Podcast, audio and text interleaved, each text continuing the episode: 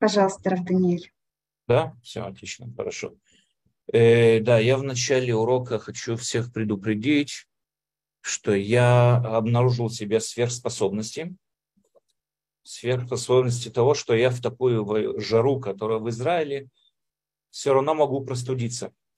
Так что это, я не знаю, хвастаться ли этими сверхспособностями или нет. Но я простуженный, поэтому если я гундос или буду иногда чихать и всякое такое, это не потому, что у меня какая-то аллергия, не дай бог, на кого-то из вас. Я простужен. Окей, okay. после этого предупреждения я рад вам сообщить, что мы с вами начинаем новую часть этой книги Равиша. Мы с вами закончили уже две части, два корпуса, можно сказать так, заповедей, которые объясняет Равиш. Первые заповеди были идеологические заповеди, вера во Всевышнего, э, там, э, любовь к Богу и так далее, и так далее. Любовь, ненависть, то есть заповеди, исполняемые, скажем, сердцами, разумом и так далее. В дальнейшем мы с вами изучали заповеди, связанные э, с напоминанием нам о союзе со Всевышним. Заповеди, которые должны напоминать нам о нашем союзе, о нашей роли, которую мы играем в окружающем мире. Мы там затрагивали заповеди, как суббота, затронули праздники, э, посты, затронули очень много заповедей с этим связаны, обрезания, мезузы и так далее, и так далее, и так далее. Сейчас мы с вами переходим к заповедям, новому корпусу заповедей, э, который касается, называется на иврите мишпатим, то есть юридические заповеди. В еврействе, в иудаизме существуют законы юридиции, то есть это прям вот юридические законы, законы по отношению к имуществу, приобретанию вещей, что такое собственность, определение собственности, какие права у человека на эту собственность и так далее, и так далее. У нас есть целый кодекс законов с этим связанных. И вот мы сейчас дошли с вами до этого корпуса законов, который включает в себя запреты воровать, убивать э, и так далее, и так далее. Равирш объясняет, почему именно Тора, как религиозная книга, занимается этими законами. По идее, это законы, касающиеся гражданских судов. То есть это в любом обществе, мы с вами видим и в обществе, которое далекое от Торы, существуют свои законы, свои правила по отношению к ворам, по отношению к убийцам, по отношению к собственности. Есть свои законы. Эти законы прописаны в абсолютно атеистичных э, обществах, абсолютно нерелигиозных и даже очень далеких от Торы. Почему же тогда Тора, как книга, которая религиозная книга, которая построена на наших обязанностях перед Всевышним, занимается именно вот этими вот юридическими законами? Оставь это на гражданский суд. Пускай гражданский суд решит, что, как надо, что такое вор, что такое собственность и так далее, и так далее. Зачем, опять же, религиозная книга должна заниматься этими вопросами? Ирш объясняет нам, что по-настоящему основа этих законов, существует основа, которая является всех этих законов, э, это справедливость. Справедливость. Мы должны стремиться к справедливости. Как дальше нам попытается объяснить Рав Ирш, я уже заранее предупреждаю, он будет использовать очень много риторики, которая постараюсь как-то вам это передать. Как говорит нам Равиш, справедливость – это основа веры в единого Бога. То есть это не основа веры, а это другая сторона той же монеты, которая называется вера в единого Бога. Мы должны стремиться к справедливости и к справедливому обществу. Это то, что от нас требуется. Рамбам в Мурейна Вухим пишет, что мицвод Торы даны, он там объясняет э, некоторые из мецвод, даны для того, чтобы э, главы общества построили справедливое общество. Для справедливости в обществе. Один из его первых переводчиков, Ибн Тивон, Шмуэль Ибн Тивон, один из его первых переводчиков Рамбама, у нас было три поколения Ибн Тивон, практически, надо понять, все книги, которые писались э, испанскими ну, евреями, да, вот Северная Африка, Испания и так далее, все книги писались на арабском языке. Почему на арабском языке? Потому что иврит тогда был неразговариваемый язык уже тысячелетия. Даже во времена э, Мишнайот уже большинство людей живя в Израиле, говорили на арамейском. Арамейский язык был разговариваемый язык, извините, разговорный язык. А иврит был сугубо для Торы, изучения Торы и так далее. Сугубо ритуальный язык. Поэтому Рамбам его называет святым языком. Почему Рамбам даже нам доказывает то, что он святой язык? Тем, что там нету ругательств и матов. На иврите по-настоящему нету ругательств и матов на древнем иврите. В современном иврите, к сожалению, эти слова тоже существуют, но они в основном взяты из арабского языка или из коверкованного какого-то русского или румынского языка и так далее. Но настоящий вот на языке, вот иврит, язык Мишнает, язык Торы и так далее, там практически нету никаких ругательных слов и нету никаких матов. Поэтому оттуда Рамбам выводит, что, как мы с вами понимаем, язык, на котором нету матов, наверное, это не был язык, который был на быту. Его, наверное, не использовали. И поэтому мы понимаем, что это святой язык. Он был предназначен, был выделен специально для ритуальной службы и так далее. Всяком случае, многие книги Средневековья писались на арабском языке, потому что арабский язык был намного более развит языком, ну, как язык, был намного более разговариваемый и развит. И он считался языком интеллигенции, как в дальнейшем, например, латинский считался, сегодня английский считается, да, такой вот всемирный язык науки, скажем так, всемирный язык науки. И в то время каждый, кто писал какие-то научные там, доводы или какие-то книги, он писал их на арабском языке. Поэтому, например, Рафсаади Гаон, первый автор, который вот самостоятельный, первый самостоятельный автор в иудаизме, который написал после Талмуда свою первую книгу, это Эмунот Ведеот, Рабьюда Леви, который написал книгу Кузари, э, Рамбам, все остальные, которые мы с вами знаем, мудрецы того времени, в основном писали на арабском языке. И естественно, что этот язык был знаком только тем, кто жили в Северной Африке и в Испании.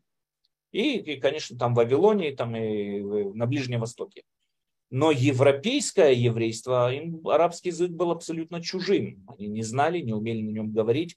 И многие, то, что называется ашкеназийские общины, общины, которые жили во Франции, которые жили, ну, тогда Франции не было, я имею в виду на территориях современной Франции, Германии и так далее – им для этого язык был абсолютно незнаком, поэтому требовался перевод. На себя взяли эту задачу перевести эти книги на иврит.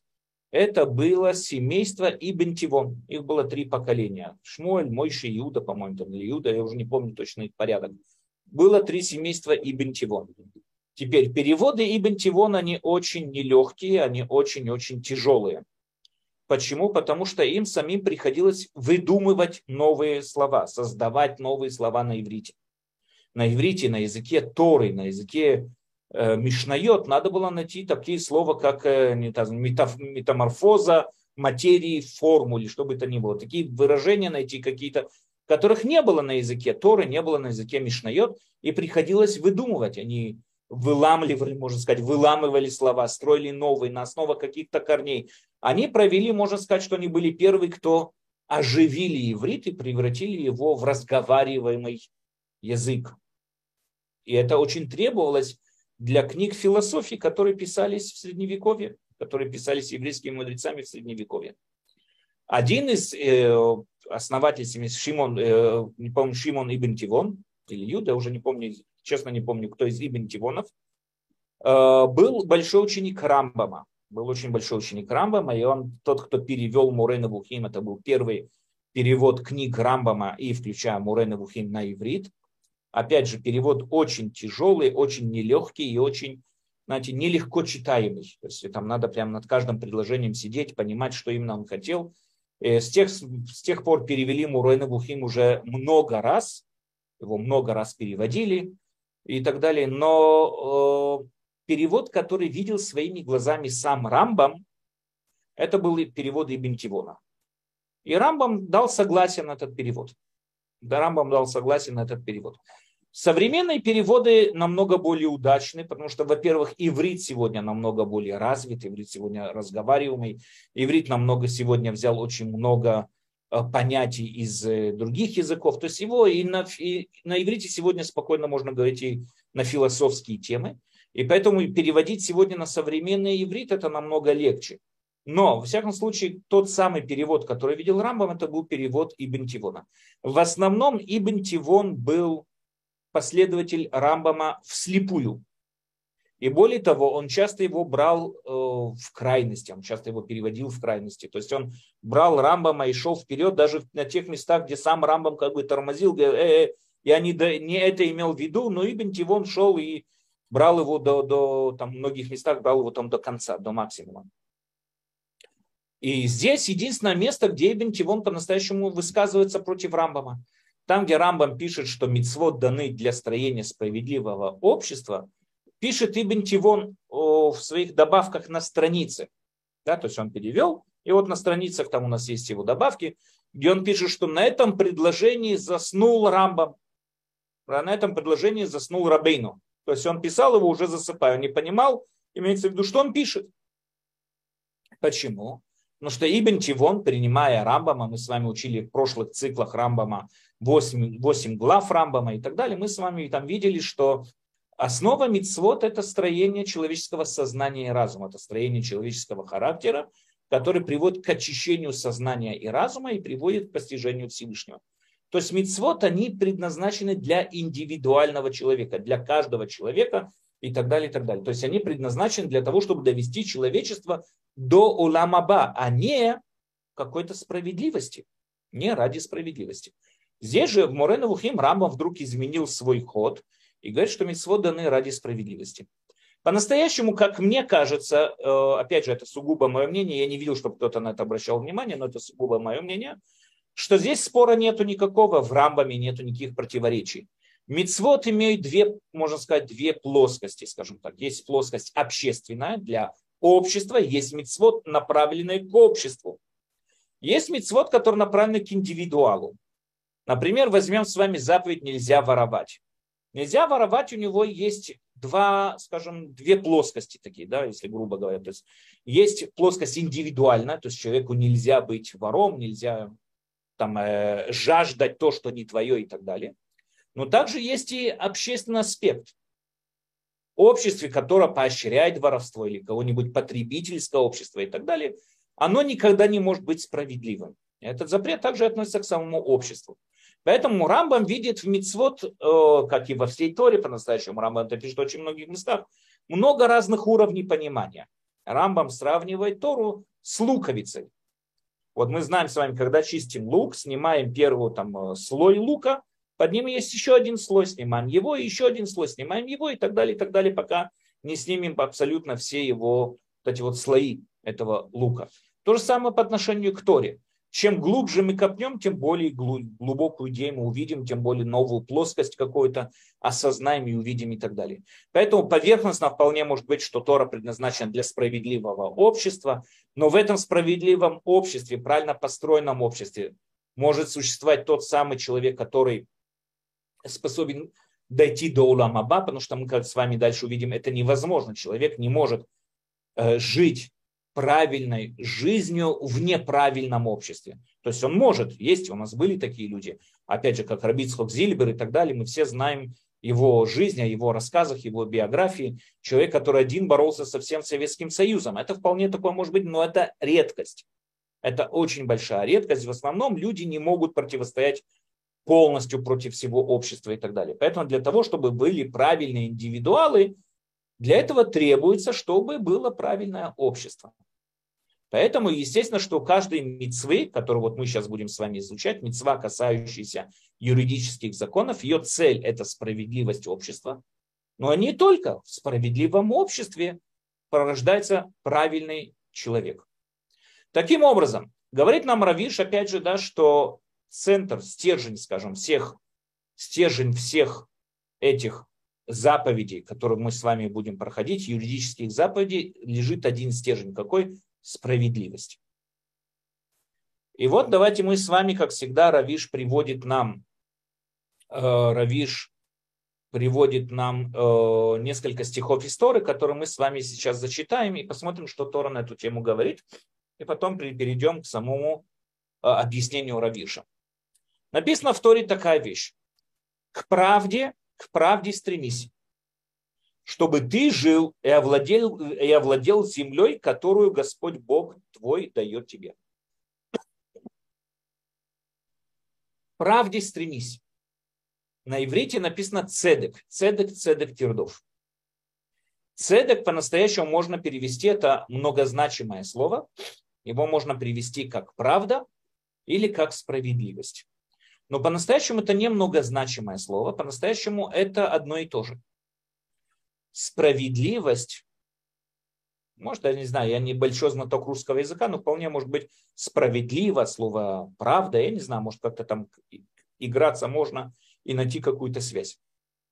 Но по-настоящему справедливость это истина, это правда. И мы должны стремиться к правде, к истине, к справедливому отношению, межлюдскому, межлюдскому отношению. Как написано, чтобы жил ты и овладел землей, которую Господь Бог дает тебе. И здесь очень важная вещь. Тора нам говорит, если ты хочешь овладеть той самой землей, которую обещал тебе Всевышний, не просто зайти в эту землю, не просто захватить эту землю, а овладеть, то есть жить на этой земле, держаться на этой земле. Только справедливость. Только справедливость. Общество, которое не построено на принципах, на принципах справедливости, всегда приведет к краху. Любая цивилизация разрушалась тогда, любая цивилизация разрушалась тогда, когда общество гнило.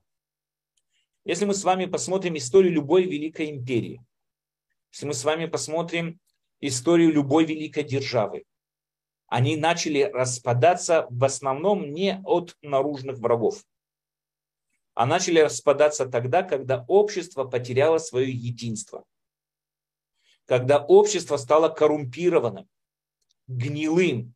Это привело к ее распаду. Когда империя была на своем пике, и общество было вдохновлено вот этим вот победами и так далее, и так далее, в основном не было коррупции. Но когда люди уже привыкают к той самой ситуации, когда уже коррупция прорастает везде и так далее, общество начинает гнить. И когда общество начинает гнить, оно распадается. Поэтому коррупция, можно сказать, это полная противоположность справедливости. Поэтому нам говорит Тора простую вещь. Если ты хочешь жить на той самой земле, если ты хочешь жить на той самой земле, которую обещал тебе Всевышний, в первую очередь стремись к справедливости. Это первый стих, который приводится в Торе. Второй стих, стих, который мы с вами рассмотрим, написано так. «И праведностью будет нам то, что соблюдая, исполнять будем всю эту заповедь перед Господом Богом нашим, как повелел Он нам» мы дальше с вами увидим, что Всевышний, да, здесь написано в всяком случае, что Всевышний повелел нам стремиться к справедливости. Извините, пожалуйста, одну секунду. Я предупреждал в начале урока, что я простужу. Одну секунду. Извините. Всевышний, Всевышний э, э, заповедовал нам Э, следовать справедливости. И поэтому мы должны соблюдать эту заповедь, ибо нам повелел это Всевышний. Опять же, здесь тоже праведность переводится как, справедливость переводится как праведность. Третий стих, это уже было сказано Аврааму. Всевышний сказал Аврааму, ибо я знаю его, то есть говорит про Авраама. Всевышний говорит, он когда решил, ну скажем так, рассказать Аврааму или посоветоваться с Авраамом насчет людей с дома, что он хочет их уничтожить. Сказал Всевышний, ибо я знаю его, Авраама, потому что заповедует, заповедает, заповедает он своим сын, э, сынам и дому своему после себя, им соблюдать путь Господний, творя милость и суд, чтобы исполнил Господь для, для Авраама то, что говорил о нем.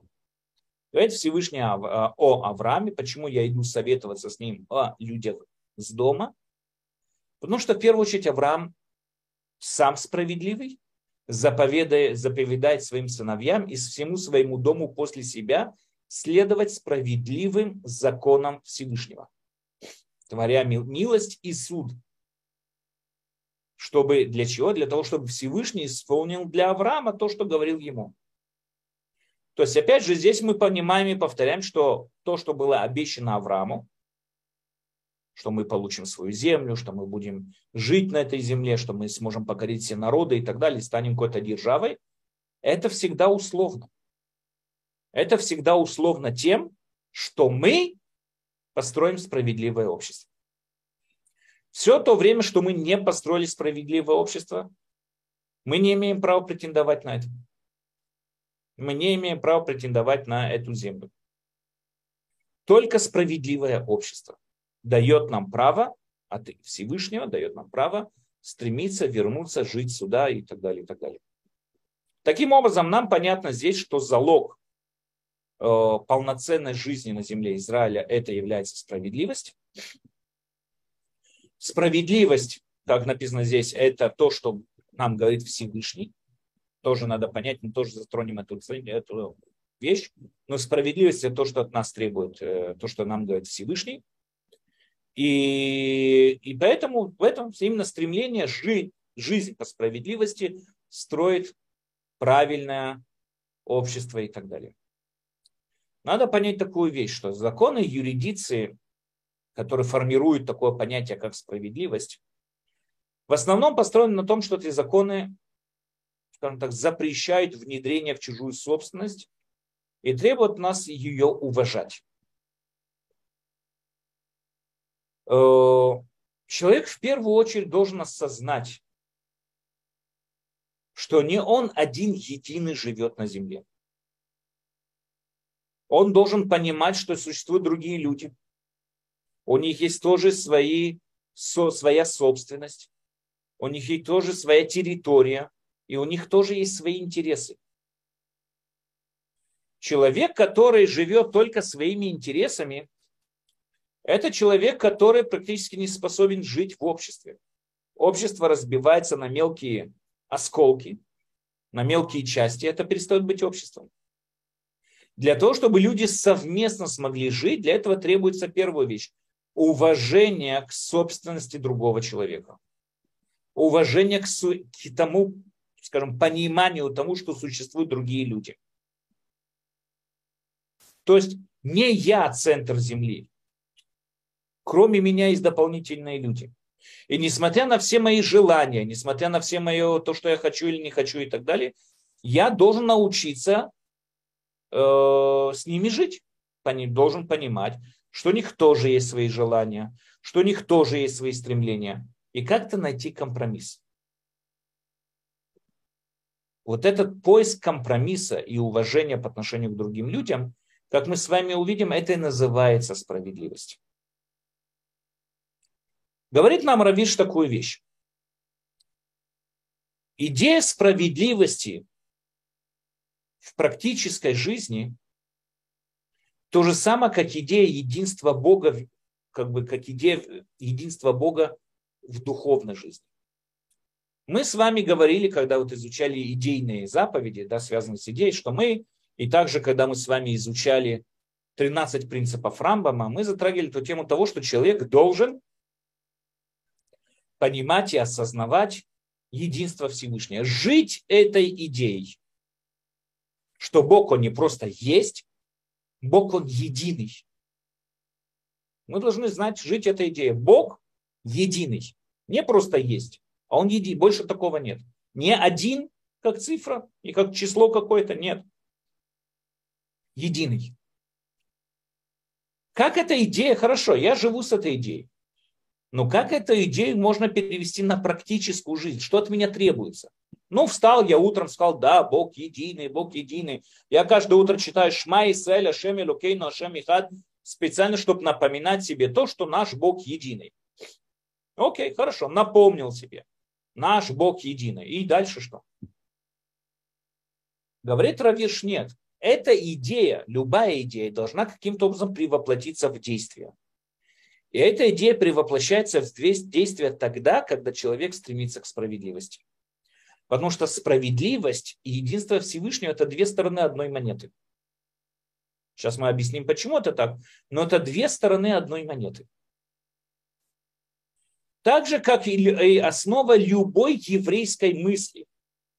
О чем бы мы с вами не думали, любая еврейская мысль, будь то мы рационалисты, будь то мы мистики, будь то мы там, не знаю, верим в то или иное, что бы то ни было, будь то мы там относимся к Хабаду или к литовскому течению, к чему бы ни относились.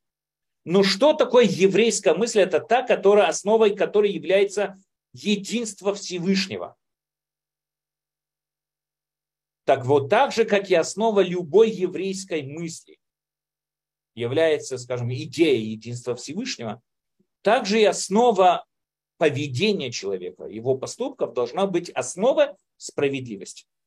Человек должен всегда стремиться к справедливости, делать все в рамках справедливости и стараться вести себя справедливо по отношению к окружающей среде. И сама идея справедливости, как мы с вами сказали, вытекает напрямую из идеи единства. Как только человек сознает эту вот реальность, как вся наша реальность, она последствия единого Всевышнего, он понимает, что вся эта реальность единая вещь. Я объясню вам такую вещь. Смотрите. Представим себе часовой механизм. Он состоит из многих пружинок, гвоздок, болтиков, пружинок, колесиков. Целая система построена из этого. Каждый из этих болтиков, ну, допустим, да, представим себе в аллегории такой, может считать себя совершенно отдельным звеном. И задаваться вопросами, а почему там пружинка находится в том месте, а почему колесико в этом месте, а почему я как болтик нахожусь в самом низу или в самом верху, и почему это так, и так это нечестно. Когда он видит мир через самого себя, через призму самого себя, он не отдаляется от этого мира, чтобы видеть всю общую картину, у него возникает очень много вопросов. Где здесь справедливость? Почему Всевышний меня поместил именно сюда, а не туда и так далее, и так далее. Но если бы этого болтика была возможность бы отдалиться от чуть дальше и увидеть весь со своего ракурса весь часовой механизм, все как идеально в нем расположено, он бы понял, что это не борьба между колесиками, пружинками и болтиками, а это все один единый механизм. Это все одно единство. И так это все одно единство, Вопросов здесь нет. Каждый находится на том месте, которому он должен находиться. И именно в этом, к этому не должен забегать на территорию других людей. Находиться на том месте, в котором он существует, в котором он находится. Смотреть, что происходит у других и завидовать им. Само это уже показывает то, что человек не осознает единство Всевышнего. Человек, который думает, что если он здесь кого-то обхитрит, или если он здесь кого-то обманет, или он здесь что-то там, не знаю, сделает и улучшит свое положение в этом мире, может быть, может быть, так это и будет. Но он нарушит весь баланс всего механизма. Потому что если бы он понимал, если бы он понимал, что весь этот мир, ну, грубо говоря, проекция, излучение единства, и поэтому он сам по себе единый, тогда он бы понимал, что раз, разрушать этот механизм ради своих удобств – это неправильно. Талмуд рассказывает нам про одного мудреца, который был очень бедный. И когда он там в свое время, у них было такое вот лечение, изливание, сливание крови, да, была такая вот медицинская такая, не знаю, практика, Э, человек приходил, были люди, которые умели делать определенные надрезы над венами. Э, в Европе использовали пиявку, пиявок очень часто. Да? До, до, до недавнего времени, вплоть там до, не знаю сколько, 60-70 лет тому назад, использовали пиявок. А на Ближнем Востоке пиявок видно было реже, можно было найти, поэтому они умели делать какие-то надрезы над венами. Делалось надрез над венами, спускалась кровь и так далее. Потом это как-то заматывалось и так далее, и так далее.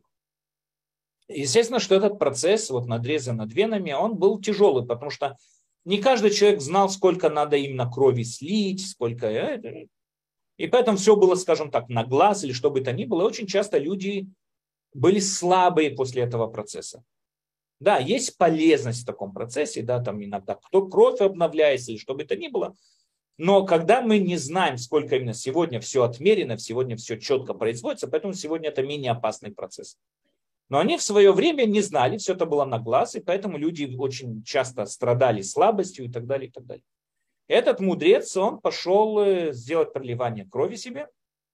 Когда вернулся домой, он не нашел, чем закусить. Так говорит Мара. Он не нашел, чем закусить. И поэтому взял чеснок, съел чеснок.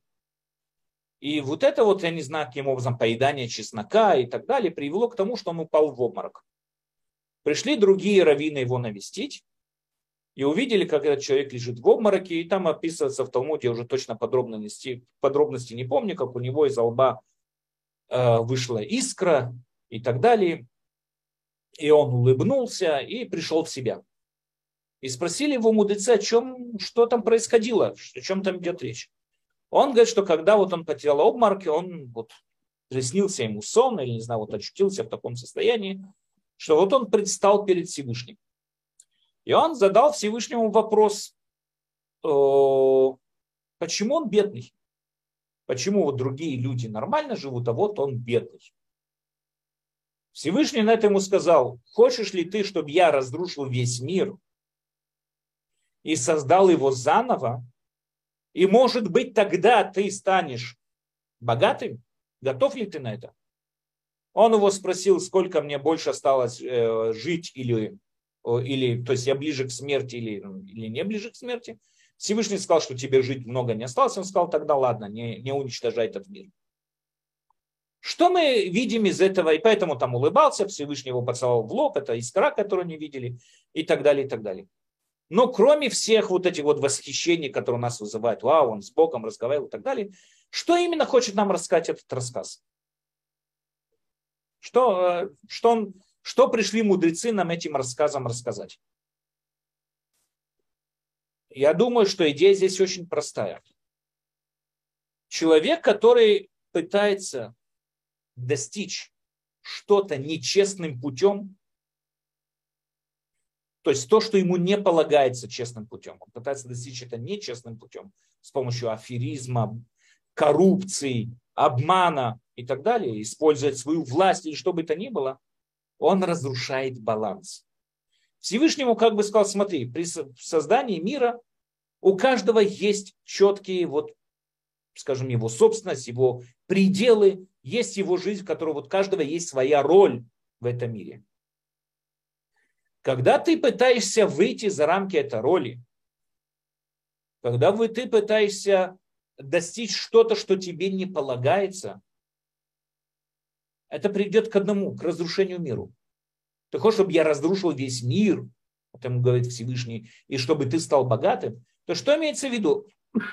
Вполне может быть, что какие-то люди нечестным путем зарабатывают деньги, нарушая запреты э, юридиции своей страны, нарушая закон, нарушая закон Торы.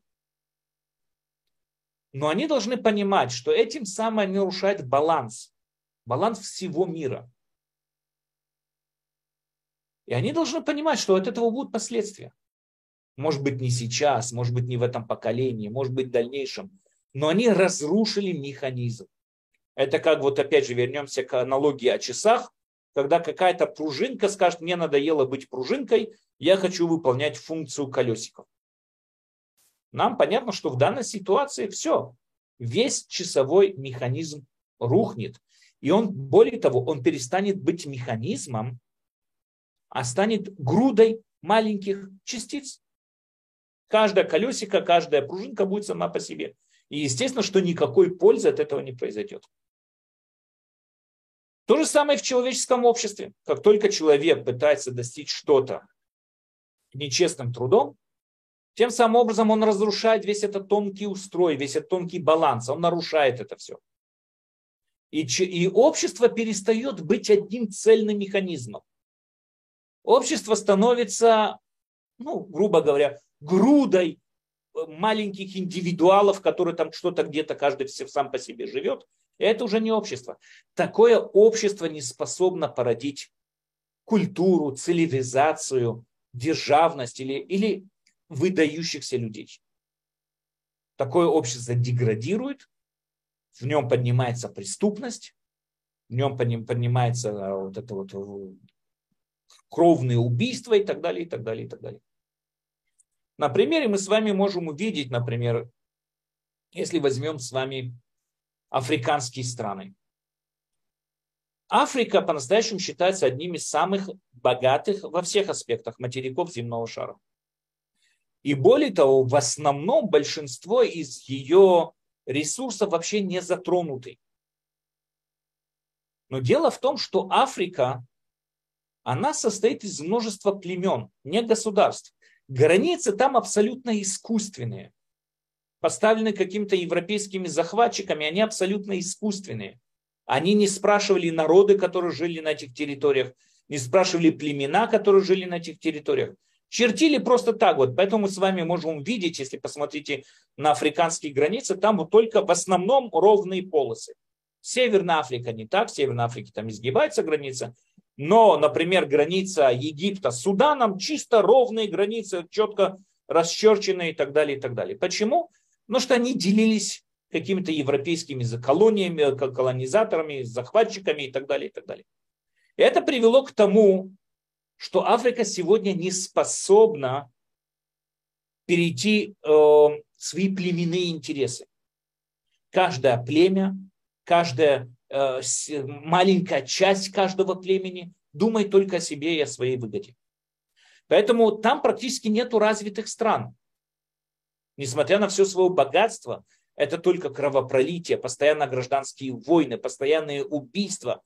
Нету в Африке, нету нормальных таких вот развитых стран. В основном, да, есть какие-нибудь там Южная Африка, или не знаю, там, может быть, на Северной Африке есть какие-то, но, но в основном, если посмотреть на Центральную Африку, куда ни, куда ни посмотрите, на любую страну, которую укажите пальцем, постоянные проблемы. Почему? Потому что они не способны, в своей культуре, своей, по идее, не способны перейти выше своих моментальных интересов. Не способны, у них нет видения будущего. Как я сказал, они живут племенами. Африку надо было разделять совсем по-другому. Какими-то племенными э, делениями, а не вот этими вот искусственными границами. И тем самым образом вполне может быть, что каждое племя, заботясь само о себе, оно бы как-то там преуспевало и так далее. Вполне может быть. Но сегодня Африка, ее судьба очень такая вот кровопролитная, нищая, несчастная, несмотря на огромные богатства, существующие на этом материке. Почему? Потому что не способны сплотиться вместе. Почему? Потому что каждый видит себя отдельным индивидуалом. Каждая маленькая группа людей видит только свои интересы. Только свои интересы. В Судане шла очень тяжелая кровопролитная гражданская война между пастухами и между, между земледельцами. То есть вот было вот пастухи, которые ходили пастись свое стадо, и, естественно, это стадо проходило по землям земледельцев, те были против, не было даже попытки дойти до какого-то договора или что бы то ни было. Началась кровопролитная война, которая туда и вместилась. Все вот эта вот кровопролитная война, которую мы сегодня знаем, происходит в Судане. До сих пор, до сегодняшнего дня. Неспособное общество, которое не способно перейти свои личные интересы, всегда приводит к преступности, к, убийственности, кровопролитию и так далее, и так далее. Поэтому, естественно, перед тем, как зайти в Израиль, мы в первую очередь должны осознать, по каким принципам должно быть построено наше общество. И наше общество должно быть построено только в рамках справедливости. Это единственная основа всех тех законов, по которым мы строим наше общество. Справедливость. Говорит Равиш, спроси себя, если обращается каждому человеку, Какая моя роль среди всех окружающих меня созданий? Какую роль я здесь играю? Если идея единства жива в каждом человеке, если Бог является светом для каждого человека, он стремится к Богу, стремится к духовности. Воздух, которым он дышит, дождь, который дает ему жизнь, земля, несущая его и которая его кормит и так далее. Все растения, все тело, сердце – который дает человеку жизнь, разум, все это по-настоящему не, не принадлежит самому человеку. Все это часть одной общей системы, в рамках которой рождаются дети, в рамках которых продвигается человечество, в рамках которых растут растения, в рамках которых живут животные, в рамках которого происходит все. И источником всей этой системы является Всевышний. Но если человек не видит себя как часть этой системы, он не понимает, что все, что дано ему, это практически не его. Это, это, это вещь, которая принадлежит всей системе, всему единству. Он не сможет никогда вписаться в это общество. А если ты спросишь себя, говорит Равиш, как мне правильно вписаться в эту систему? Какая моя роль во всем этом? Не может быть для человека другого ответа, кроме как вести себя в соответствии с требованием единственного, кто это все объединяет. Желанием Бога. Мы с вами говорили на прошлых законах, что надо понять такую ситуацию. Мир, в котором мы с вами живем, реальность, в которой мы с вами живем, все события, которые происходят, они происходят, вот представьте себе, всегда привожу такой пример, шар событий. Да, все вот эти научные теории, теории струн, там э, много, много как, э, мегавселенные, и все, что бы это ни было, все это происходит вот в этом вот шаре событий, в котором происходит все. Все законы физики, все, что мы с вами знаем, все это происходит в замкнутой системе. Ничто не выходит за пределы этой системы. Все это в замкнутой системе. Но эту замкнутую систему создал и управляет сейчас. В данный момент управляет Всевышний. И Всевышний как единство создает единый механизм. Это все один сплошной механизм, где все должно существовать в абсолютной гармонии, в абсолютном согласии, и в абсолютном, в абсолютном союзе. И как мы говорили до этого, если в этом механизме что-то разболтается, если в этом механизме что-то не войдет в общую картину, разрушается весь механизм. Человеку дан разум. Для чего? Для того, чтобы контролировать, чтобы все в этом механизме соответствовало Слову Всевышнего, соответствовало его закону. Но человек, так как у него дан этот разум, он может же этот разум использовать совсем не по назначению. Он может случайно увидеть себя не как часть этой системы, он может позавидовать своему соседу, он может э, позавидовать там своим родственникам или что бы то ни было, и это вызовет у него зависть, ревность, ненависть, приведет его к плохим поступкам, которые в конечном итоге разрушат всю эту систему. Человек единственный, кто не вписывается сам по себе в эту систему, потому что он обладает разумом. Другие животные, если вот представьте себе, как мы, как мы восхищаемся, когда мы приходим в чистую природу, нетронутую людьми. Вот мы выходим на какой-то, э, в какой-то лес, или выходим на берег моря, или куда бы мы ни выходили, когда в нас окружает природа, когда мы видим открытки от природы, когда мы смотрим передачу там National Geographic или что, мы восхищаемся нетронутой природой, как она красивая, как она правильно настроена, как она гармонична. Таким должен был быть мир и с человеком тоже. Но человек в рамках своих порывов, Человек в рамках своих стремлений, своих э, алчностей, жалости, жадности и так далее, он способен все это разрушить, он это постоянно разрушает. Как бы Всевышний не пытался это строить, человек это разрушает. Человек постоянно, ну, грубо говоря, воюет со Всевышним в этом. Мир стремится к единству, человек стремится к разрушению этого единства.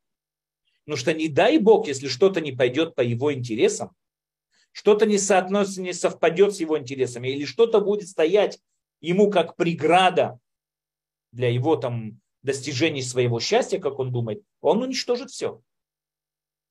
Мы с вами видим, как человечество загрязняет реки, уничтожает э, природу, истребляет леса, животных, все ради одного, ради удобной жизни.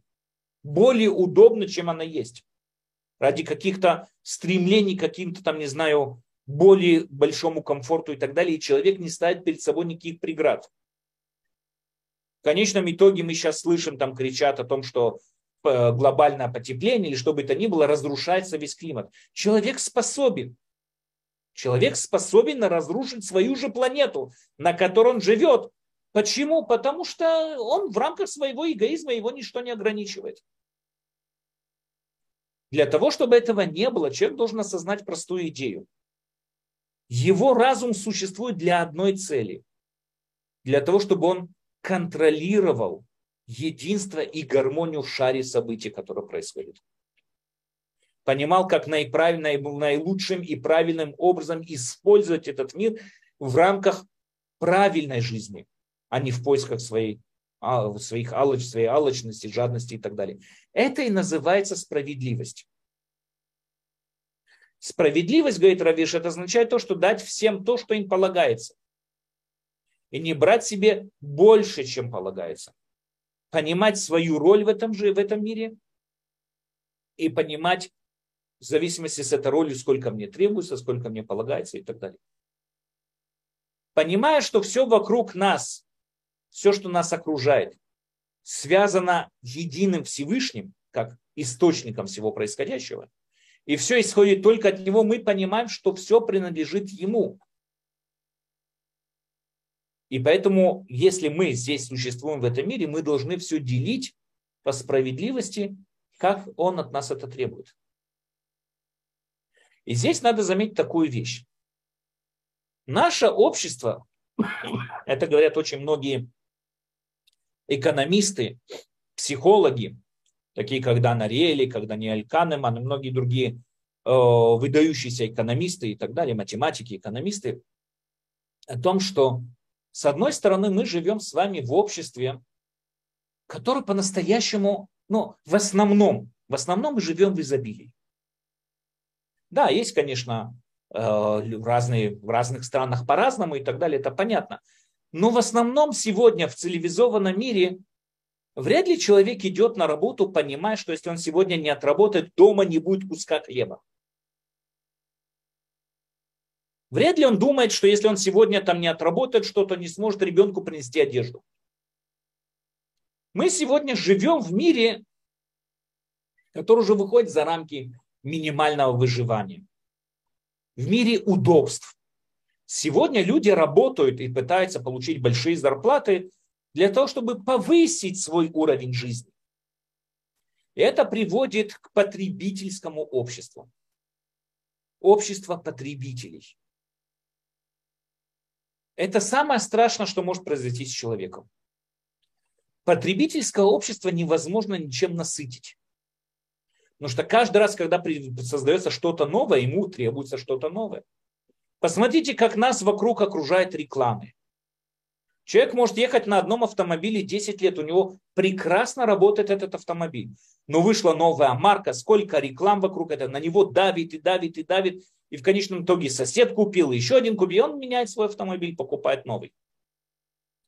Человек по-настоящему, если мы с вами посмотрим, в основном все нас окружающие смартфоны, которые мы даже бы купили 10 лет назад, сегодня они абсолютно нас должны удовлетворять. Но нет, сегодня выходят еще более быстрые, еще бы... В основном они такие быстрые, что они быстрее большинства домашних компьютеров. Но как я могу жить со старым телефоном, если у моего соседа такой быстрый?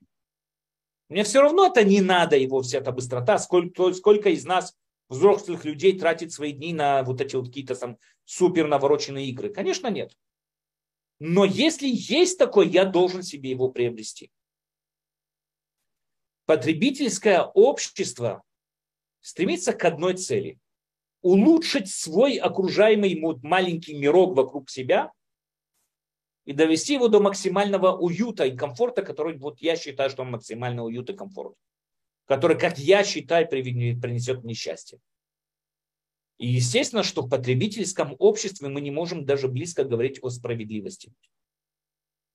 Потому что все то время, что у кого-то есть что-то лучше, у меня это будет вызывать зависть. У меня это будет стремить, как бы я буду стремиться к тому, чтобы это получить, это, достичь это и получить это. Поэтому потребительское общество сегодня, которое нас давит со всех сторон, со всех окружений, куда ни посмотри, любые рекламы, любое, любое это, куда ни посмотри, только к одному, наружному вот этому потребительству, наружности. Нам, на, нас в голове связывается картина, что счастье – это когда у тебя автомобиль. Счастье – это когда у тебя квартира там в центре города.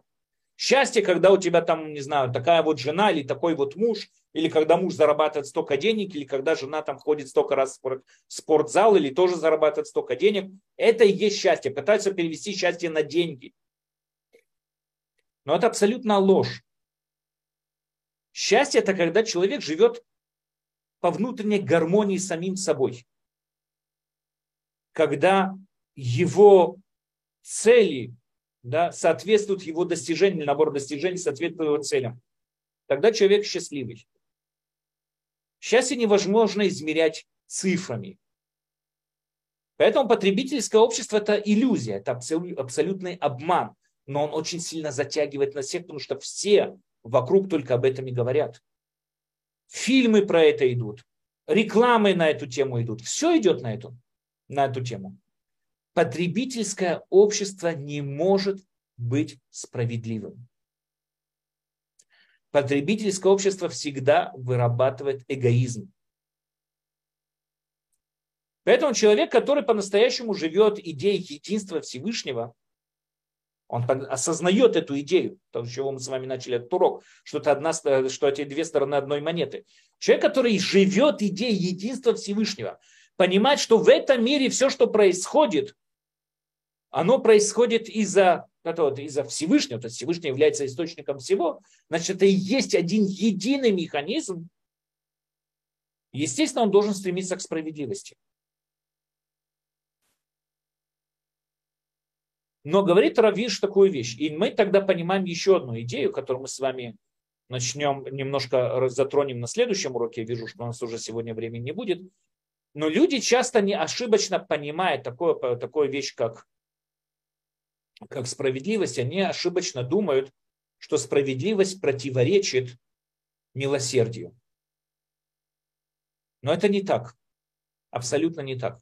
Потому что, как мы с вами сегодня понимаем, что справедливость – это стремление к одному единому, гармоничному, объединенному обществу, так это же, это же добивается тоже с помощью э, милосердия.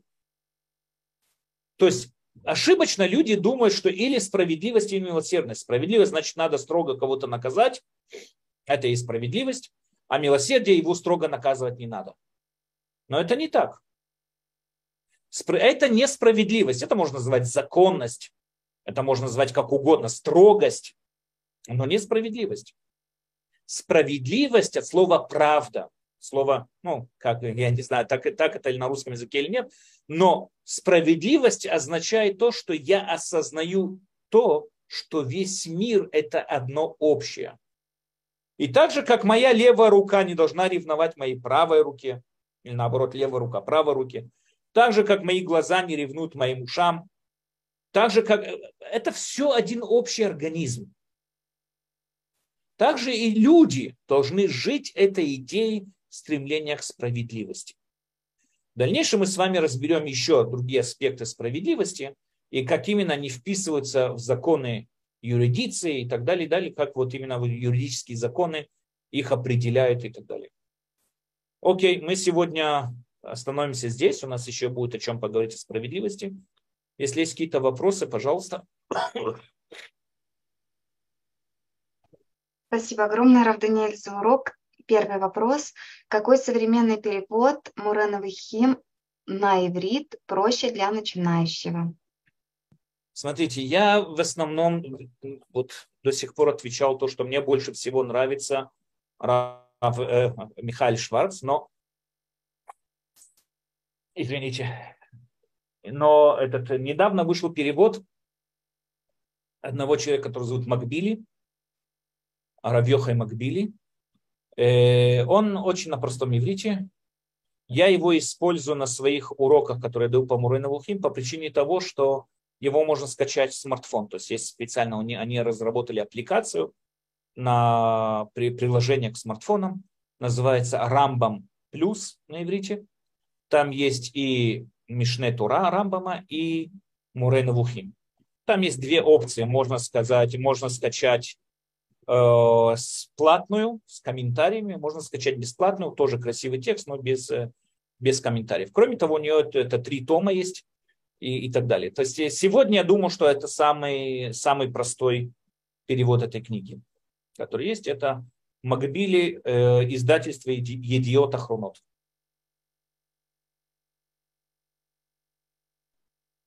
Спасибо. Следующий вопрос. Парноса заранее предопределена или зависит от того, сколько работаешь? Э, извините. Э, хороший вопрос, потому что мы с вами видели, как мнения в данной теме расходятся. Мнения в данной теме расходятся. У нас есть мнение Рамбама, который говорит, что нет. Это мы, когда учили 8 глав Рамбама, видели, что, конечно, нет. Парноса зависит от человеческих усилий. Сколько усилий приложит человек, это есть его выбор. Сколько усилий он приложит, столько он и заработает, столько денег он и получит, столько денег он заработает. У нас существуют другие мнения, которые говорят, что из Роша Шана до Роша Шана уже заповедано человеку, сколько он там заработает и так далее, и так далее. По мнению Рамбама нет, по мнению Рамбама это все зависит от человека, сколько усилий приложит, столько и заработает. Но это также дает человеку выбор, выбор, сколько именно усилий он будет прикладывать.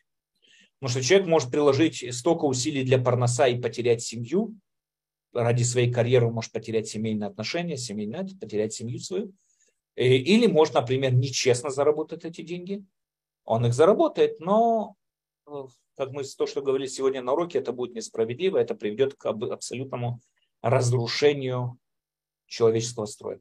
Поэтому, по мнению Рамбама, парноса зависит только от человека. Сколько усилий он приложил, столько денег у него и будет по мнению других, не Рамбама, других э, э, мудрецов, можно сказать, ну, скажем, более мисти, мистик, которые занимаются более мистичные, мистические мудрецы, ну, занимаются э, традиционной кабалой и так далее, они говорят, что нет, что парноса все-таки есть элемент, зависимый от Всевышнего.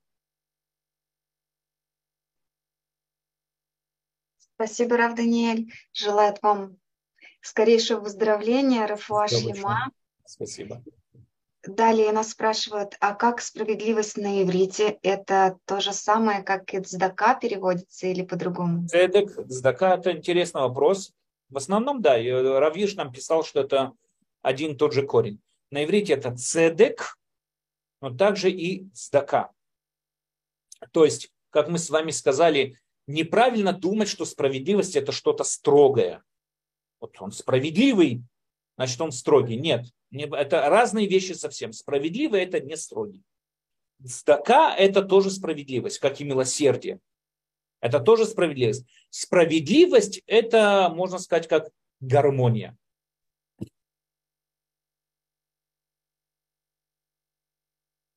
Спасибо, Рав Даниэль. Нелли, у вас голосовой вопрос. Пожалуйста, можно включить микрофон.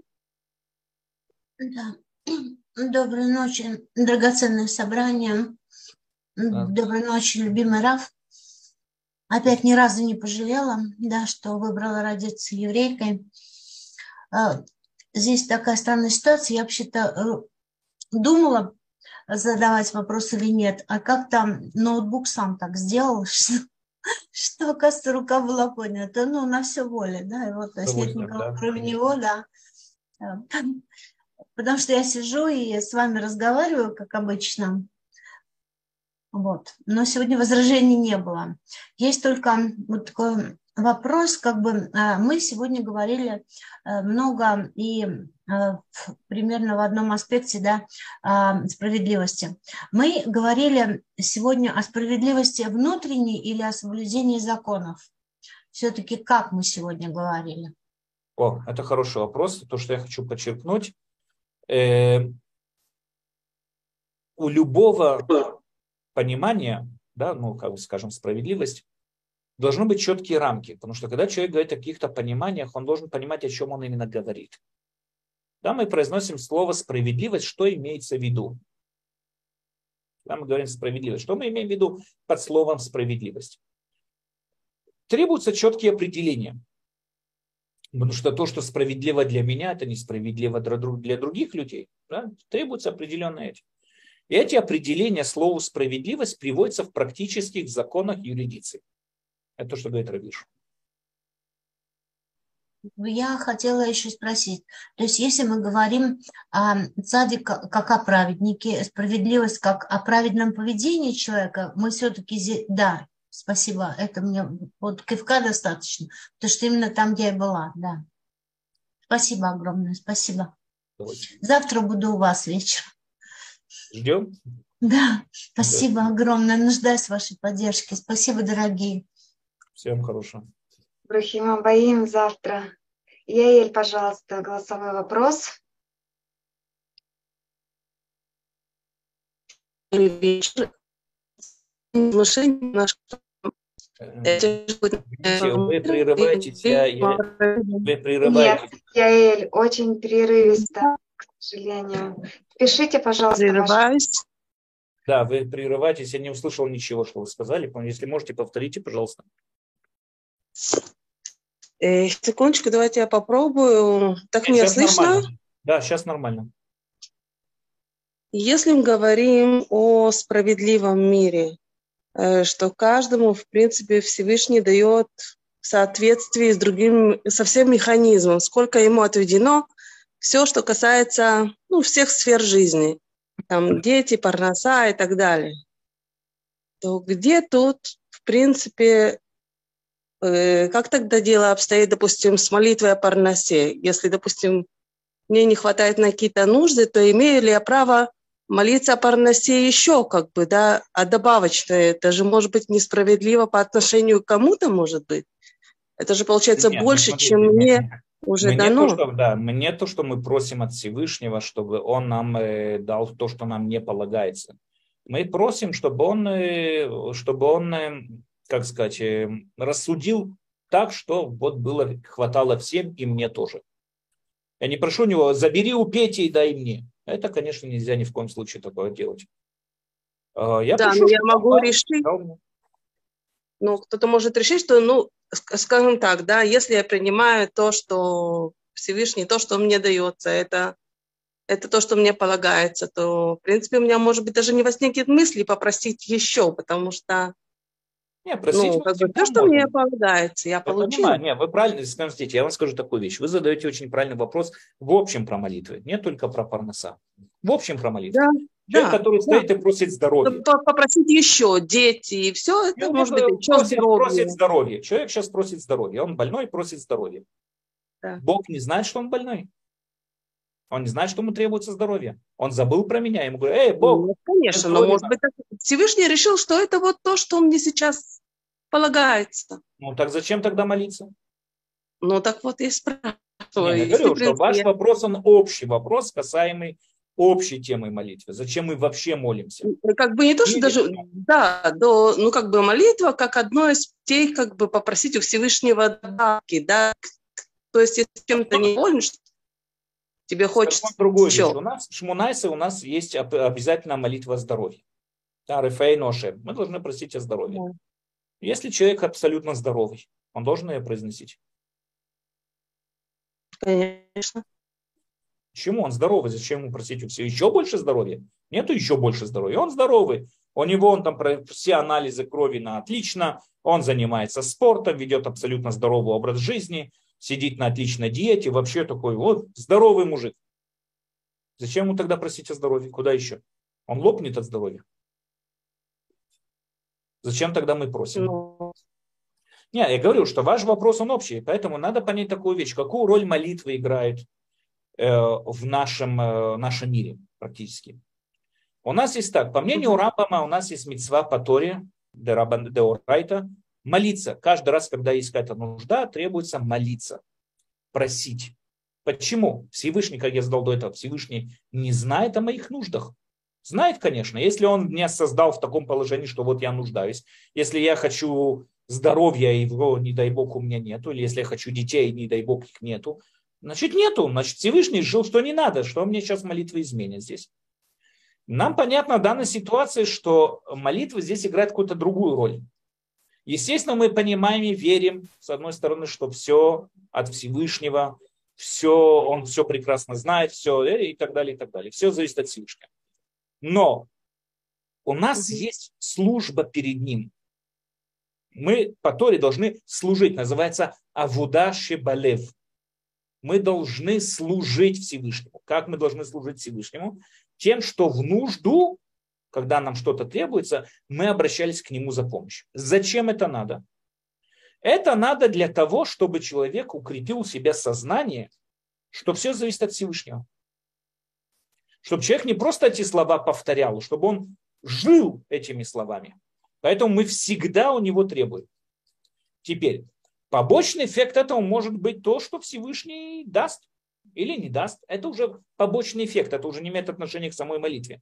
Я очень надеюсь, что он даст. Ну, допустим, да, я очень надеюсь, что он даст. Но молиться я обязан, я должен. Поэтому наши молитвы, у них есть четко, четкие слова. Нет такого, и мне эта молитва сегодня не подходит, я хочу сказать другую молитву. Такого не бывает. Есть четкие слова каждой молитве. Минха, Шахарит и вот эта вечерняя молитва, есть четкие слова. И самое важное, эти молитвы произносит любой человек. Тот, кто сидит на трауре, во время траура, не дай Бог, я всегда говорю, да не дай Бог, человек похоронил свою жену. Для него это самый темный день в его жизни, самый траурный, самый ужасный день его жизни. И жених, который в этот же день стоит под хупой. И они оба молятся слово-слово одну и ту же минху. Одну и ту же за молитву. Потому что молитва не предназначена только для того, чтобы просить, а молитва это наша служба перед Всевышним. Наша работа называется Авода Шебалев наше служение Всевышнему сердцем. Молитвы построены в, в таком вот форме просьбы, чтобы внедрить в нас сознание того, что все зависит от Всевышнего. Поэтому даже когда не требуется здоровье, ну, всем требуется здоровье, но я имею в виду, когда человек здоровый, или когда у человека есть деньги, или у него есть дети, все равно он должен от всем это молиться. Потому что это его служба перед Всевышним. Теперь вы задаете другой вопрос. Как, если, например, человек там просит у Всевышнего, допустим, деньги, э, как, что произойдет в данной ситуации и так далее, и так далее. Я вполне уверен, что Всевышний, управляя этим миром, сможет как-то найти выход из ситуации, как дать мне что-то, не нарушая этот баланс. Как он это сделает, я не знаю. Но он вполне может это сделать. Поэтому, отвечая на ваш вопрос, я затрагиваю там две темы. Первая тема, это касается общего понятия молитва, какую роль она играет в мире монотеизма, в мире веры в единство Всевышнего. Молитва, в первую очередь, как она определяется словами мудрецов, служба в сердце. А Авуда Шибалев. Не просьба, не написано Бакашот Шибалев, просить у Всевышнего, а Авуда Шибалев. Служить Всевышнему в сердце своем. Как? Когда мы молимся. Второе, мы очень надеемся, что побочный эффект этому Авудаши Балев будет то, что, может быть, Всевышний что-то изменит и что-то даст. Как он это сделает? Как он сделает это, не нарушая весь этот баланс, я не знаю. Но я именно это у него прошу, чтобы он это сделал, не нарушая весь этот баланс. Спасибо большое. Что говорите? Благодарят вас очень, Рав Даниэль. Спасибо. Ирина, следующий голосовой вопрос. Ирина, пожалуйста. Так. Спасибо большое, Раф. Да. Если вы позволите, я внесу маленькое дополнение к последнему сегменту. Если Ашем дает нам то, что мы просим, мы преисполнены благодарности, а благодарность увеличивает нашу любовь Ашем. Совершенно верно, конечно. Совершенно верно. Нелли, вы хотели что-то добавить? У вас поднята рука. Да, таки хочу. Да, сказать спасибо. Я за Ириной сейчас пойду, потому что вопрос э, поменялся местами. Смотрите, если у меня, э, кроме, я уж говорила, да, или другому Раву, я говорила, что у меня много времени уже нет никакой другой молитвы, кроме благодарности. То есть э, даже за удар по лбу дверцы шкафчика тоже благодарю, в этот момент вспоминаю э, Всевышнего. Э, и следующий, спасибо Ирине направила, да, и следующий момент, то есть если я, ну, такая, да, новоявленная это, еврейка, да, эм, и я пишу молитвы, то есть я не читаю, я читаю шма, допустим, э, не допустим, а читаю, и а другие молитвы я пишу из сердца, то есть э, есть у меня тетрадь, и я сажусь, и там вот рисую буковки, и те, что льются из сердца. Это норм или это так не годится? Я вам скажу, смотрите, у нас есть три, э, ну, в основном три обязательные молитвы, у женщин меньше, да, у женщин две или одна, зависит от обычая. Но у нас есть обязательные молитвы. Это утренняя, обеденная и вечерняя. Они должны проходить строго в э, рамках написанного. Потому что когда мудрецы выделили этот текст, был смысл. В каждом слове этого текста есть смысл. Кроме того, никто не запрещает вам молиться от всего сердца. Кроме того, то есть э, три, вот эти три обязательные молитвы это минимум. Опять же, как я сказал, там у женщин меньше, э, но это минимум. Это минимум, который требуется. Да? Есть женщины, которые молятся две молитвы, есть, которые молятся одну молитву. Но это минимум, который требуется. Если у вас еще, кроме того, сердце переполнено благодарностями Всевышнему и так далее, можете, конечно, сколько угодно. Это не имеет никакого запрета в данной ситуации. Смотрите, Раф, еще такая да, провокация. Это был первый вопрос. А если я э, в соответствии с детским мультиком, э, когда нормальные герои всегда идут в обход, э, прошу того, что я хочу для соседа, для кого-то еще, не себе прошу, я, я сильно хочу, но я прошу для кого-то, и последнее некоторое время получается искренне просить. Вот. Ну, то есть, естественно, я не за человека с улицы, а которому знала бы, что, э, знаю, что это, ну да, так было бы хорошо. Но знаете как, я бы ему это подарила. Вот я бы ему это подарила, и вот э, и сама бы тоже хотела, но пусть прежде будет у него, а потом задним таким умом такая, может, и мне тоже. Это что? Нет? Э, наоборот, нам говорят мудрецы, что человек, который молится за своего друга, ему отвечают в первую очередь молиться за кого-то, особенно искренне, это показывает очень исправные качества человека. Очень вот если я начала все-таки с, с такого, да, а, э, ну, скажем, корячения себя, то есть зная то, что вы говорите, я это знала, что молящийся за ближнего получает первым, и я это делала осознанно, то есть хотела, не хотела, делала. Потом постепенно я втекла в этот процесс, ну, он регулярный, но не постоянный. И я получаю от него таки даже кайф. Вот, то есть э, это, да, э, спрошу это прямо то, что будет... Мы говорили на прошлом уроке, что шело лишма, ба лишма. Человек, который начинает вначале делать без какого-то внутреннего настроя, а по каким-то там э, другим сторонним причинам, в конечном итоге он доходит до выполнения мецвы именно с правильным настроем. Да, ну, так я рада, что я нашла себе лазейку, еще одну. Спасибо. Это не Спасибо. просто лазейка, наоборот, это говорится о том, что это очень исправный человек. По-настоящему человек, который способен искренне молиться и просить за другого, это показывает о высоком качестве человека. Раф, я здесь хотела бы сделать таки заметку, потому что к этому человеку, который, как вы говорите, исправлен, я имею, не, не имею никакого отношения. Я тотально Супер, лентяйка я и мерзавка, да, я это знаю. Но ну, вот знаю, жизнь, за, качеств, но жизнь заставила, да, и вот э, со мной э, у меня нет другого, да, инструмента и э, мастера, который бы со мной произвел такую работу. Это вообще не моя работа, понимаете? Я надеюсь, что вы проблем, чувствуете, что я же, говорю. Смотрите, да. Я не, не говорю Я вас лично не знаю, Да, но я знаю только да. то, что это качество человека, который способен Мгм. искренне, по-настоящему искренне. Но это такие Богу. работы Творца, да, над человеком. То есть я Это, могу, конечно, э, это да, наоборот, да, да. что он Это рядом, да? Да, И- да. Да, спасибо, спасибо огромное. Лехаем, Спасибо, Нелли. Следующий вопрос.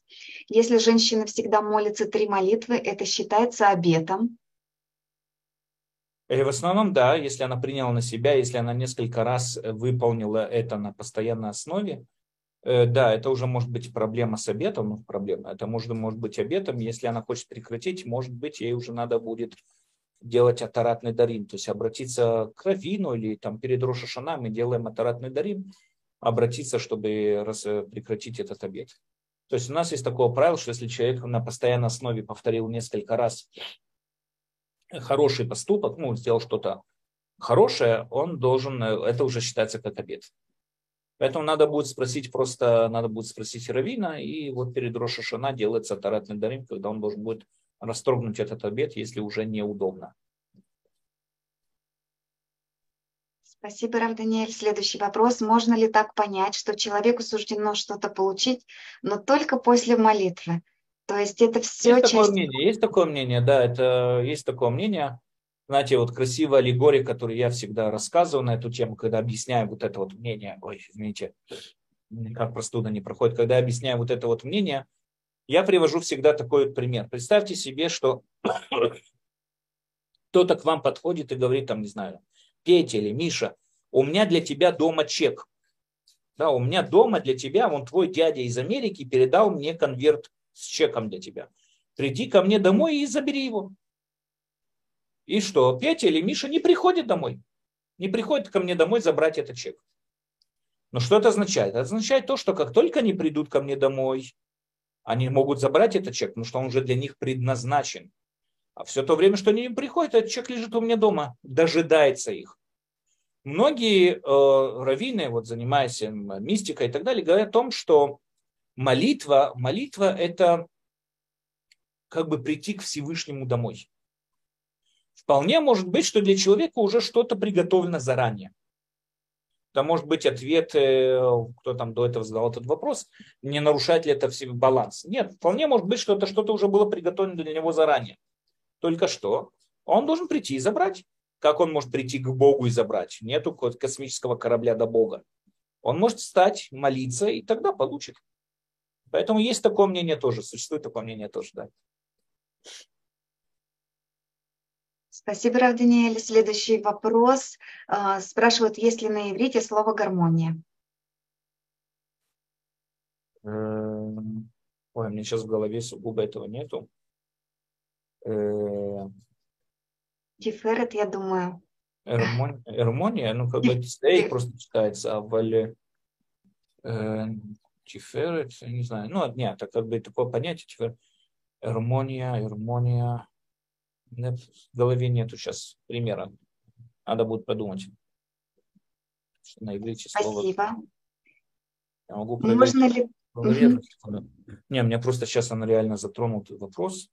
Сейчас Ага. я в словаре Да, проверю. пожалуйста. Секунду.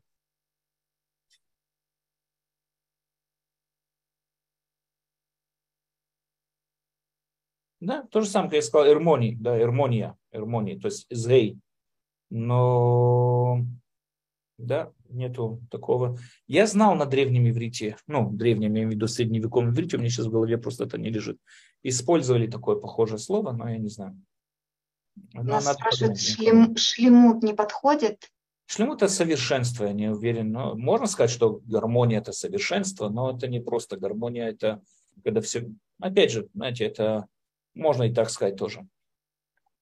Шлемут это совершенство, это, это что-то ну, переводится по-другому. Является ли гармония совершенством, это другой вопрос. Спасибо, Рав Даниэль. Следующий вопрос. Можно ли так понять?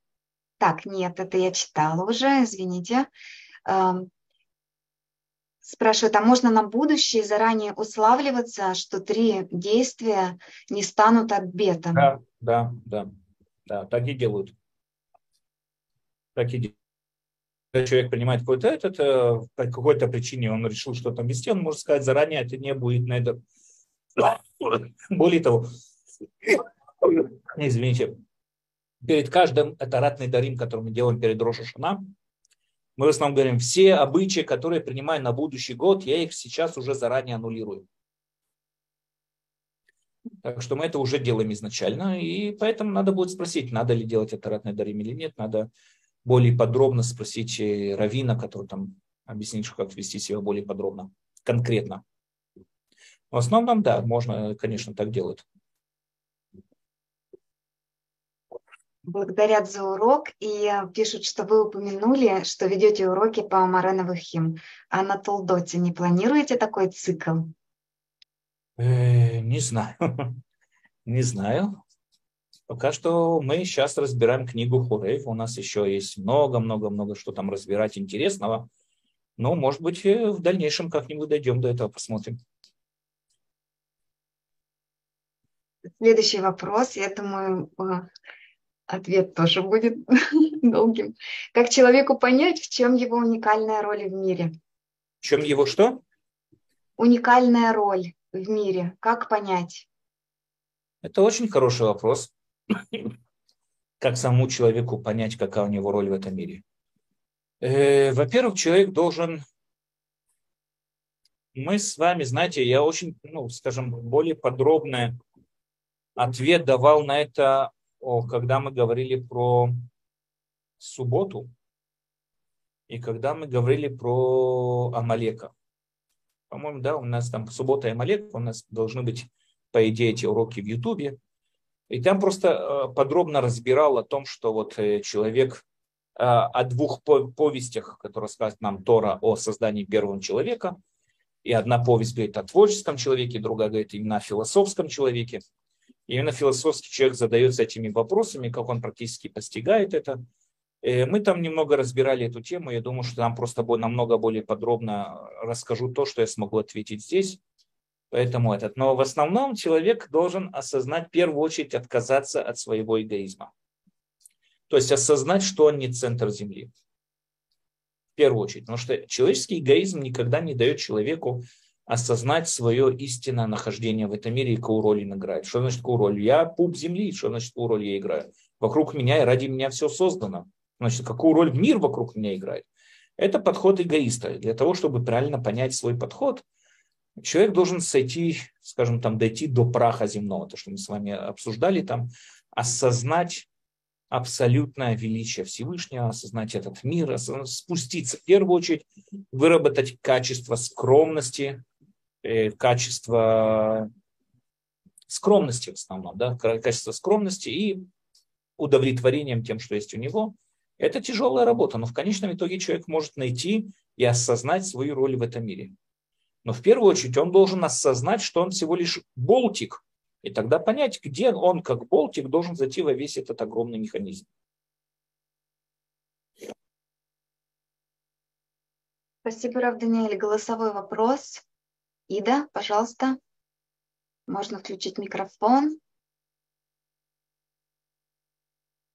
Так, пока проверим. Здравствуйте, какие... здравствуйте. Да, пожалуйста. Э, Рав Даниэль, э, у меня такой вопрос.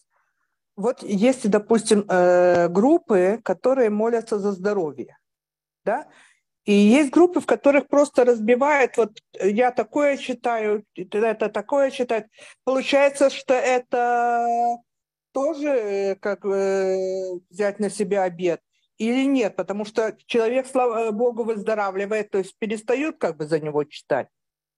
Не, они изначально, когда эти группы берут ради выздоровления того человека. Я хочу подчеркнуть еще одну такую вещь. Когда мы говорим, что люди читают, надо понимать, что именно как здесь работает. Человек не должен читать Тейлим, потому что Тейлим приводит к выздоровлению того человека. Он должен сказать, в заслугу выздоровления того человека я прочитаю Таилим. То есть, чтобы мой Таилим был в заслугу. Таилим сам по себе это описание, это не магическая книга.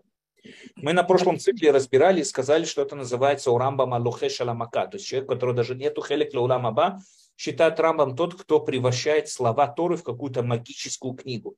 Вот я сейчас буду читать Таилим, как заколдовать какое-то колдовство, заклинание какое-то, человек из этого выздоровеет. Нет, Таилим надо читать по причине того, что я как бы говорю, что я мог бы это время потратить на какой-нибудь там, не знаю, какой-нибудь фильм, на какое-нибудь развлечение, книгу какую-нибудь. Но я ее сейчас как бы, ну, трачу, я ее сейчас в это время уделяю чтению Таилим, который наполнено хвалой Всевышнего и так далее, и прошу, чтобы заслугу за это был выздоровлен тот или иной человек. Поэтому да, можно, но мы принимаем этот обед до выздоровления того человека. Если он выздоровел, тогда все.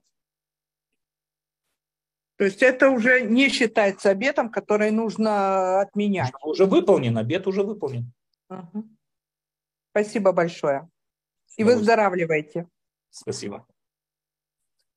Спасибо большое. Здесь нам советуют люголь. Очень хорошо для быстрой ликвидации простуды.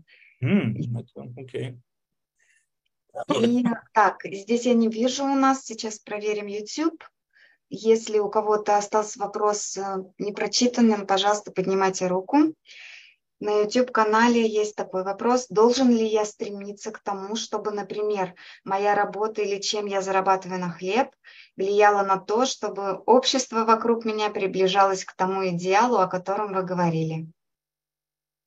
Э, смотрите, все в зависимости от человека, конечно, но да, я должен работать таким образом, чтобы ни в коем случае не обманывать других работников, не обманывать начальство, не обманывать это. То есть быть честным с окружающей средой. Это должна быть моя работа. Быть честным с окружающей средой.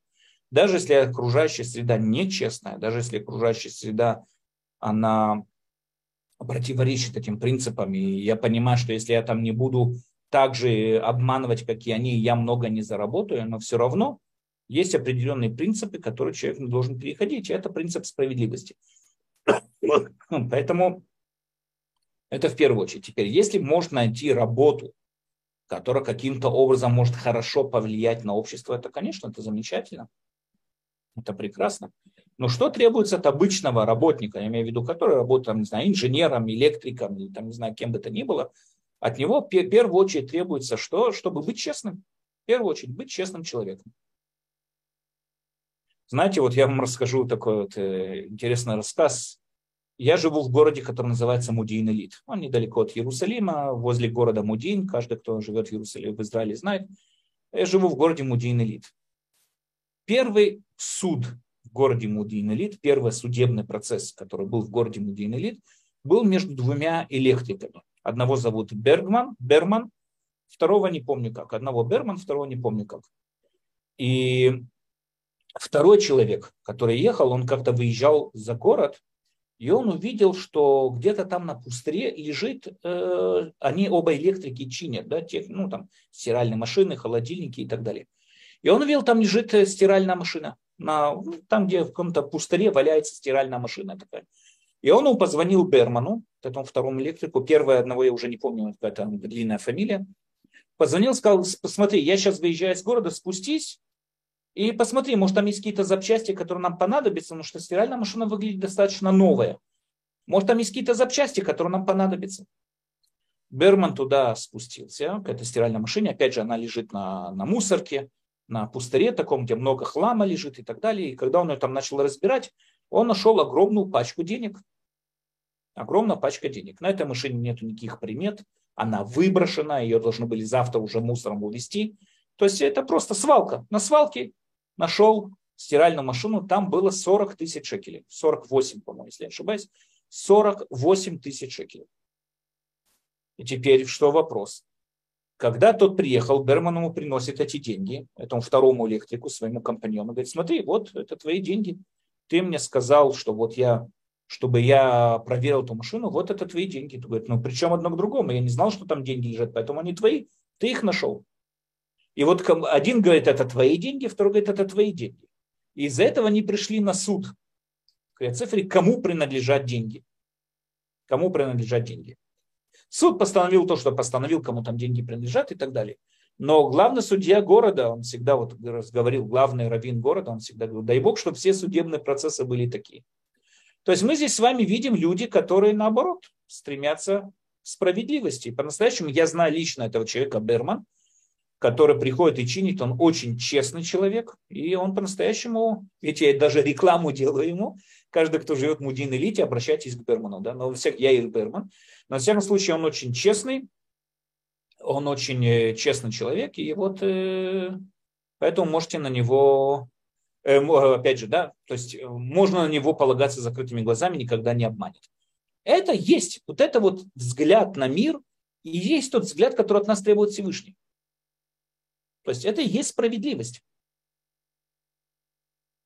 Okay? Это в общем как бы то, что можно сказать о справедливости.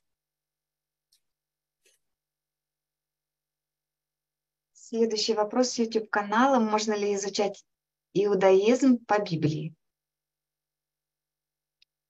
Я даже, знаете, не знаю по Библии, там, э, Библия там меня немного пугает это слово, потому что что она означает, но э, в основном я не думаю, что можно выучить что-то из Торы или из Танаха. По-настоящему, если вы возьмете текст Торы и Танаха, э, я не думаю, что из него что-то можно выучить.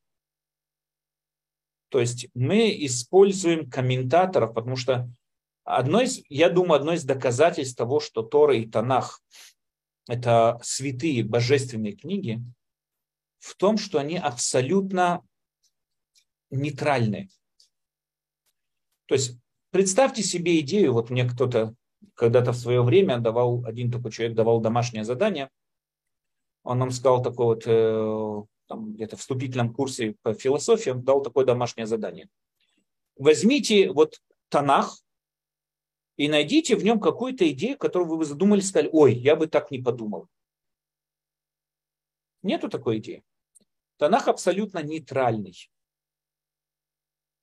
И из него учить ничего практически невозможно.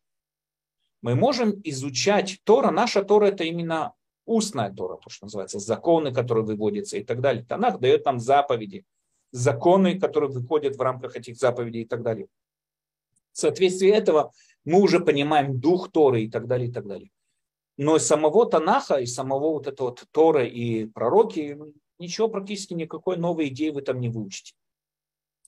Что да, если вы хотите учить иудаизм, в первую очередь это надо знакомиться с устной Торой. Иудаизм представляется в Мишнайот, это кодекс устной Торы, законов устной Торы, и Талмуд. Талмуд – это и есть основа всего иудаизма. Поэтому, если у вас есть время на изучение Талмуда, это, конечно, это, это, ну, это, это целое учение. Люди этому посвящают свою жизнь. А если нету, так можно просто, чтобы, скажем так, поверхностно пробежаться по иудаизму, это Мишнает. Изучение Мишнает. Но не Тора и не пророки.